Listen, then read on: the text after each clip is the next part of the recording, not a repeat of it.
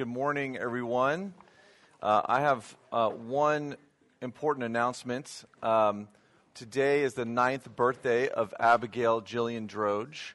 Um, and so, um, if you didn't bring a gift, that's okay. Uh, Abigail is accepting gifts all the way till tax day. So, uh, make sure to pray, pray about it, think about it, sacrifice a lamb, see what happens. But um, Abigail asked me uh, last night, before your speech, can you make that announcement? So there's there's that announcement. So um, it's whose birthday? Lance's birthday. Come on, happy birthday, Lance. He's he's nine. In in spirit. I love it. I love it. Um, well, I, I, know that it's been referenced from up front here before, but um, I'm a huge fan of the Enneagram, which is a personality typing system. And uh, I can already see the guys in my triad rolling their eyes saying, oh, here he goes again on the Enneagram. But I found it profoundly helpful for uh, my personal life, for marriage, for ministry. Uh, I, I, am an Enneagram 4. Uh, Enneagram 4s are called the romantics. Uh, they're highly emotive and sensitive people. Uh, when, when fours are not in their healthiest place, they don't have emotions, they are their emotions. Uh, fours are known as the most complex number on the Enneagram, so please keep my wife in your prayers. Um, and while it's true that people who self identify with a particular Enneagram number, like not all of those people are exactly the same, and it's the same thing with fours. The fours are not a monolith. But I would say that um, one thing that, that, that's a common trait with Enneagram fours is that they uh, tend to enjoy communicating through analogies and stories, particularly when they're communicating about how they're feeling. And I love a good story and analogy uh, to help illustrate things that are a bit difficult to maybe put in a particular category and explain. Oftentimes, when somebody asks me a question like what I think about something or to define something, I'll say, well, think about it like this, or think about it this way, or let me tell you a story. Um, and I think that is something that Jesus often did. He would create stories and pictures and analogies to illustrate the reality of who God is, who Jesus is, and what his kingdom was all about. Now, obviously, I'm not saying I am like Jesus. Uh, I'm just saying that Jesus was probably an Enneagram 4. That's all I'm saying. Um, we are in our ninth week in our Life of Christ series through um, the book of Matthew, and we're going to be looking at um, a famous parable that Jesus told uh, in Matthew 13, verses 1 through 23. So if you have a Bible text um, nearby, turn to Matthew 13, uh, verses 1 through 23. I won't read all the verses. We're going to read the first part, 1 through 9, and then skip down to 18 through 23. But here's the word of the Lord. That same day, Jesus went out of the house and sat beside the sea. Such great crowds gathered around him that he got into a boat and sat there, while the whole crowd stood on the beach. And he told them many things in parables, saying, Listen, a sower went out to sow, and as he sowed, some seeds fell on the path, and the birds came and ate them up. Other seeds fell on rocky ground where they did not have much soil, and they sprang up quickly since they had uh, they, they sprang up quickly since they had no depth of soil. But when the sun rose, they were scorched, and since they had no root, they withered away. Other seeds fell among the thorns, and thorns grew up and choked them. Other seeds fell on good soil and brought forth grain some a hundredfold, some sixty, some thirty. Let anyone with ears listen. And then his disciples go on to say, to ask him, you know, that's a great story, Jesus, but what does that mean? so he goes on to explain it in verse 18. Hear then the parable of the sower. When anyone hears the word of the kingdom and does not understand it, the evil one comes and snatches away what is sown in the heart. This is what was sown on the path. As for what was sown on the rocky ground, this is the one who hears the word and immediately receives it with joy, yet such a person has no root, but endures only for a while. And when trouble or persecution arises on account of the word, that person immediately falls away. As for what was sown among thorns, this is the one who hears the word, but the cares of the world and the lure of wealth choke the word, and it yields nothing. But as for what was sown on good soil, this is the one who hears the word and understands it, who indeed bears fruit and yields in one case a hundredfold, in another sixty, and in another thirty. This is the word of the Lord. So, Jesus was a, a, master storyteller, a creator of analogies. He never used the same analogy twice.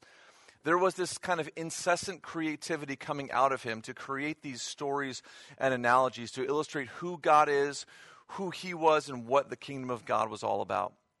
And one of the things that we have to understand is that the Jewish mind viewed what we would call truth in a bit different way than we tend to view it. Jesus was a Jewish man from the Middle East, and Jews tended to view truth and reality in, in a narrative or story form. Whereas in our modern world, we tend to see truth as something that can only be understood systematically, logically, or scientifically. So, if someone were to stop you on the street and say, Would you explain to me what the kingdom of God is all about? I'm sure that happens to you all the time. We might give a nice, well thought out theological answer.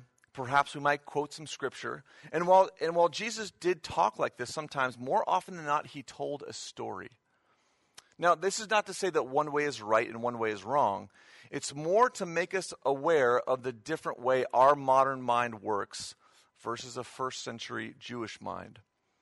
But you know, I do wonder if we've missed something or lost something very powerful by defaulting to our modern way of understanding truth versus learning to become better storytellers, as Jesus was himself a storyteller. Because stories are powerful and they can capture us at our very core. And I, would argue they do so more than a systematic exposition that merely requires our intellectual assent. So Jesus tells his parable of the sower, and he ends this telling of the story by saying, If you have ears, listen. That's a pretty broad category, right? If you have ears, listen. So he's saying that this is significant. This is an important thing that we can't miss. And let's not forget who's present at the telling of this story.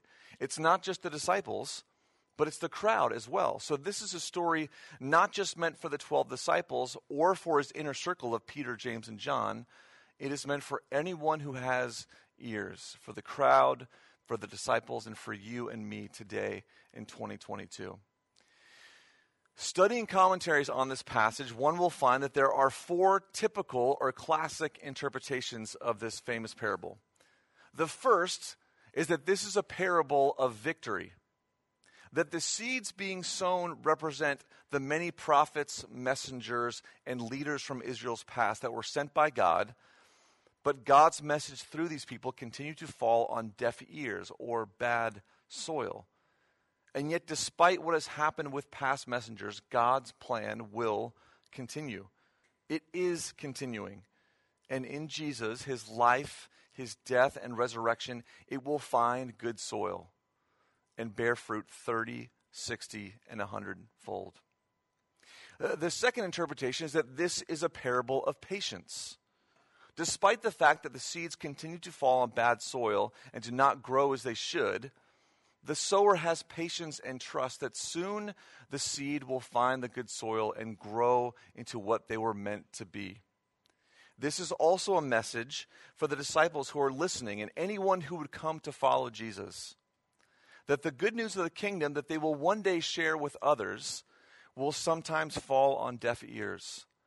But they must have patience and this should not keep them from continuing to cast seed of the kingdom because the good soil will eventually come.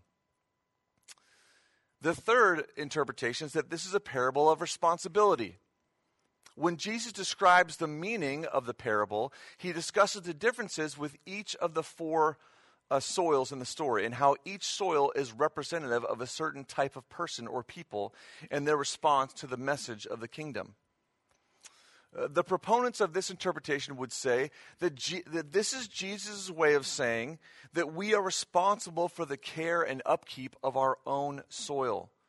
The seed is cast on the soil of our lives, and we must take good care of our heart, soul, mind, and body. Our whole person must be cared for so that we might be ready and prepared for the seed to take root in us.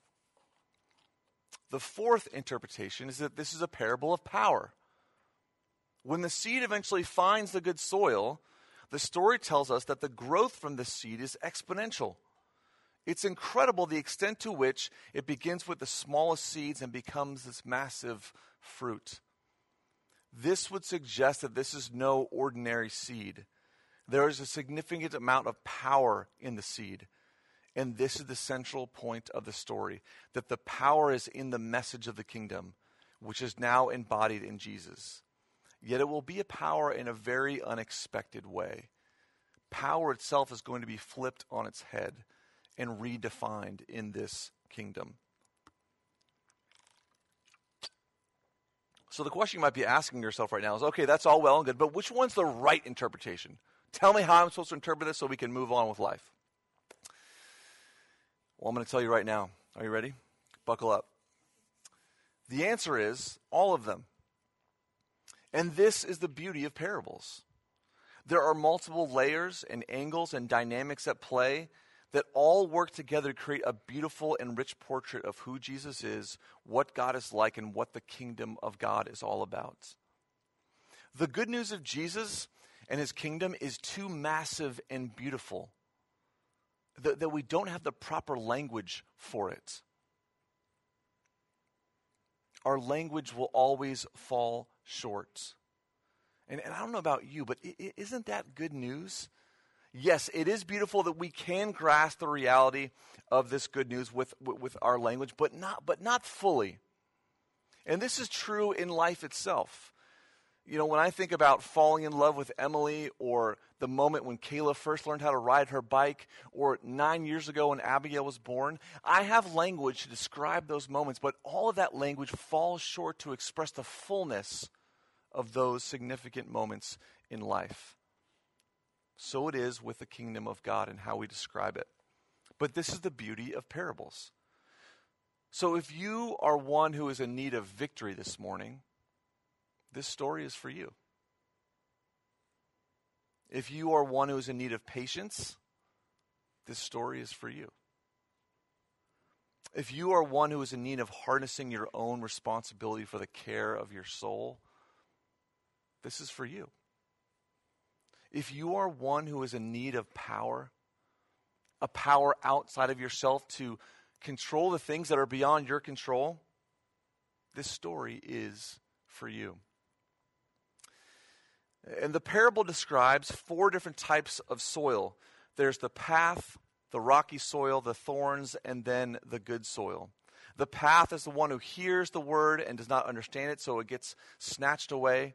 The rocky soil is the one who heard the word, immediately receives it with joy, but has no root. So when trouble comes, that person quickly moves away.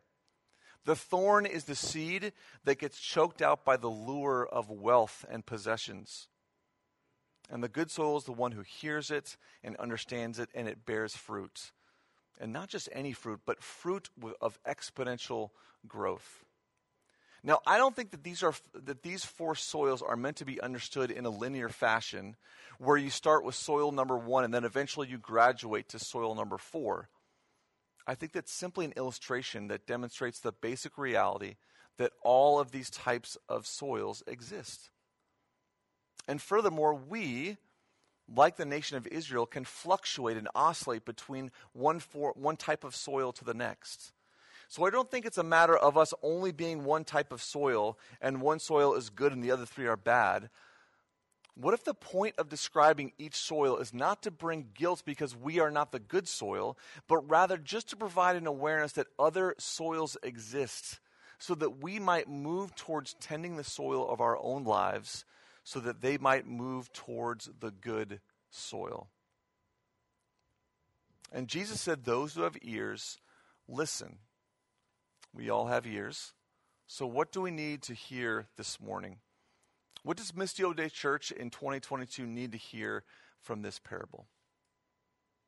Well, to some extent, that question is one that um, I can't answer. Only you can, because we all arrive at this text and indeed to this worship gathering this morning with different eyes, different experiences, and our hearts in different conditions.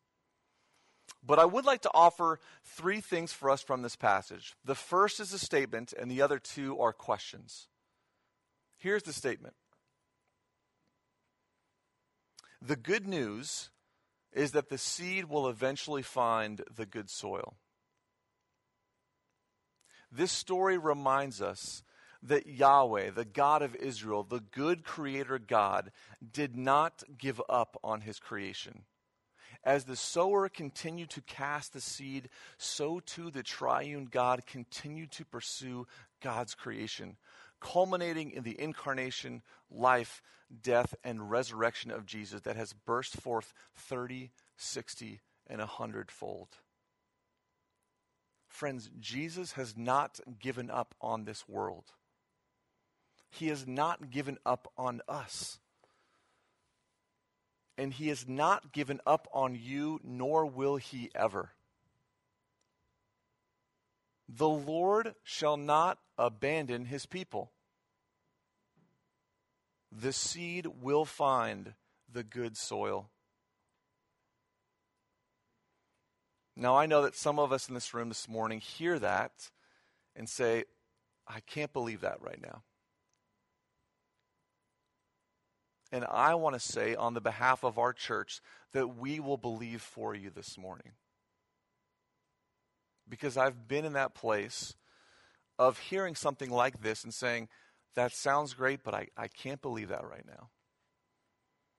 That maybe you come here this morning with sadness and hurt and pain and fear. And you hear that and you say, that sounds good, but I, I just can't believe that right now. We will believe for you because when I've been in those places, I know there have been people in this room who've believed for me, and it's changed everything. The seed will eventually find the good soil. Two questions for us. The first question are you casting seed? If you are a follower of Jesus, someone who has given your life's allegiance to Jesus, then part of what it means to follow Jesus is that you would be one who is casting the seed of the kingdom. At one point, or perhaps several moments along the journey, you encountered the good news of Jesus. And as a result of that, your life has never been the same. Someone sowed into your life. Someone shared the good news with you. Someone modeled Jesus and his kingdom in your life, and that seed took root in the soil of your life and burst forth 30, 60, and 100 fold, and you've never been the same. Someone sowed seed into your life. A Jesus follower is also called to be a Jesus sower and cast seed. Followers of Jesus are also called to be sowers for Jesus. That we might invest and love people that God has placed in our life and sow seeds into the life of people for the sake of the kingdom. Now, the way that I sow seed is going to be different than the way that you sow seed. You don't need to be a tall, awkward white dude with a bright yellow shirt. I know you probably need sunglasses with this shirt you, it's not about a matter of how, but a matter of who. We will all cast seed differently. It's not a matter of how you do it, but who are you doing it with? Are you casting seed to the people in your life? Just as someone sowed into your life, are you sowing the seed of the kingdom into those around you? For a moment, I love you to for, for you to think of who is one person that comes to your mind when I say that. Maybe there's a person that God has placed in your life.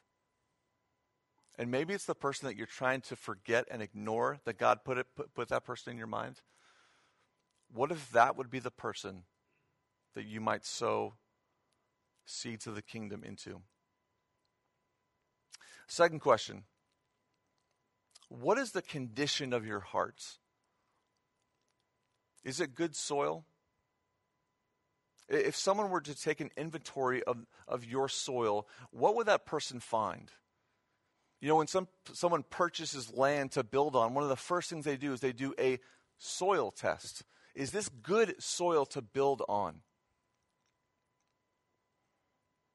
So, how is the soil of your life this morning? Is it the good soil or is it filled with things that might inhibit growth from a seed that is sown into your life? Maybe in your so- soil there's some hurt and pain, sadness, perhaps bitterness or fear. I, I know lately, for me, if I'm honest, I, I, I've, I've felt really angry. I, I have some anger in my heart. And as a result of that anger in the soil of my heart, I, I think I have missed out on significant opportunities for growth. That, that over the past few weeks, as I've kind of wrestled with this anger, I think I've probably missed opportunities that people have tried to sow into my life. But because of the anger in the soil of my heart, I've missed that. Whatever status your soil might be, what is one thing that you can do between now and tomorrow morning to take one step closer in the direction of good soil? Friends, the good news is that no matter the condition of your soil, the good farmer will continue to cast seed into your life. The seed may come directly from the Lord in a quiet moment alone.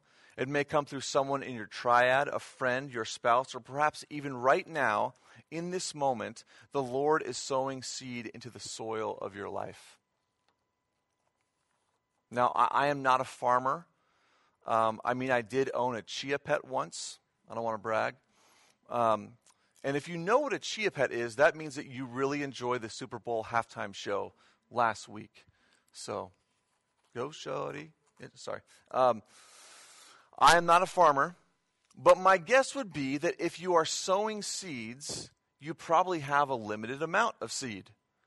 I'm sure that every farmer has a line item in their annual budget for the cost of seed. And as a result of that, they have to limit how, when, and where they sow their seeds, right? But not for the sower in this story. Not for the good farmer.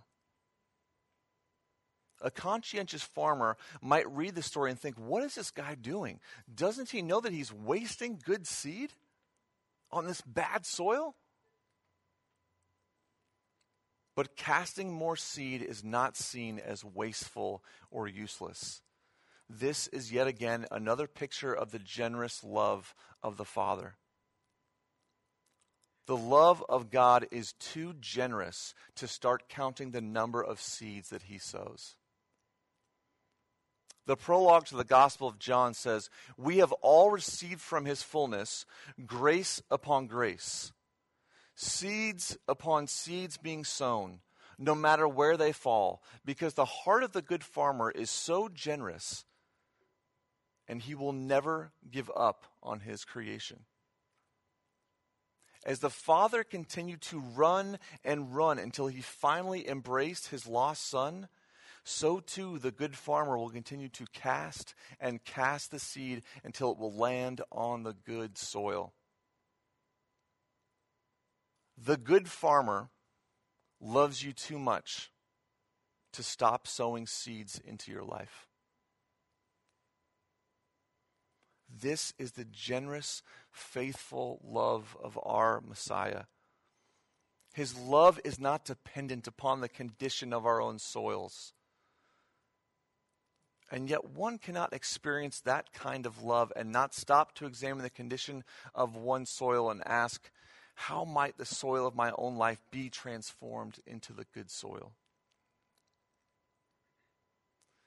Friends, the good farmer, the sower, he is casting seed.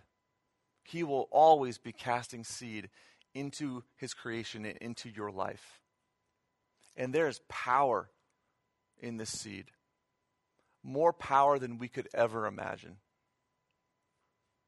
The good, for, the good farmer will be victorious. He has already been victorious in the death and resurrection of Jesus, and he will continue to be victorious over sin and death as he continues to recreate this world. That he will never give up on this world and all of us who inhabit it. So, because these things are true, may we have great patience and trust the faithfulness and the work of the good sower. But may we also take responsibility for the care and upkeep of the soil of our lives, so that when seed is sown in our lives, it might fall on the good soil and produce a fruit 30, 60, and a hundredfold. Let me pray.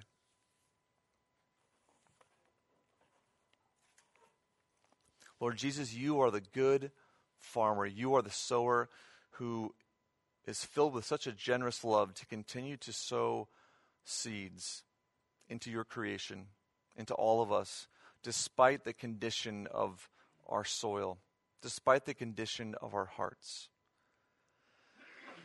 And Father, I give, um, we submit in this moment the condition of our hearts to you. Some of us are filled with joy, some of us are filled with sadness. Some of us are filled with fear, anger, bitterness. And we offer the soil of our lives to you, Lord, and we ask that you would till the soil of our hearts. That we might be ready and prepared for the seed of the kingdom. We want to experience the 30, 60, 100 fold growth. Thank you, Jesus, for the people who have sown seeds into our life. And may we be generous with those you've placed in our life as you've been generous with us by continuing to cast seed into our life. May we be people who cast the seed of the kingdom generously into the people that you have placed in our lives. Thank you for the generous love of this Messiah who has not given up on this good, good world that you created. We are so grateful that you will never give up on us. And we ask that you would have your way with the soil of our lives. In the name of the Father, and the Son, and the Holy Spirit. Amen. Each week here at Missio Dei, we celebrate taking the Lord's um, Supper together. And as Danny and Sean are handing out the individual cups, I will read an invitation for all of us, followed by a short time of silence. Thank you. Um, and then I will guide us in taking the elements together. The table of bread is now prepared and ready. This is a table of company with Jesus and all who love him. It is a table of sharing with the poor of the world with whom Jesus identified himself. It is a table of communion with the earth in which Christ became incarnate. So come to this table, you who have much faith, and you who would like to have more. You who have been here often, and you who have not been for a long time.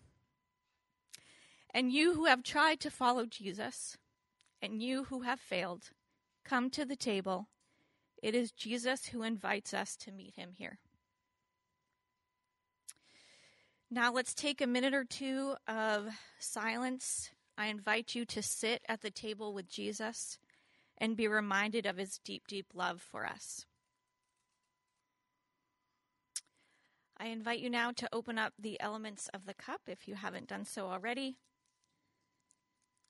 The Lord Jesus, on the night that he was betrayed, took a loaf of bread, and when he had given thanks, he broke it, saying, This is my body that is for you.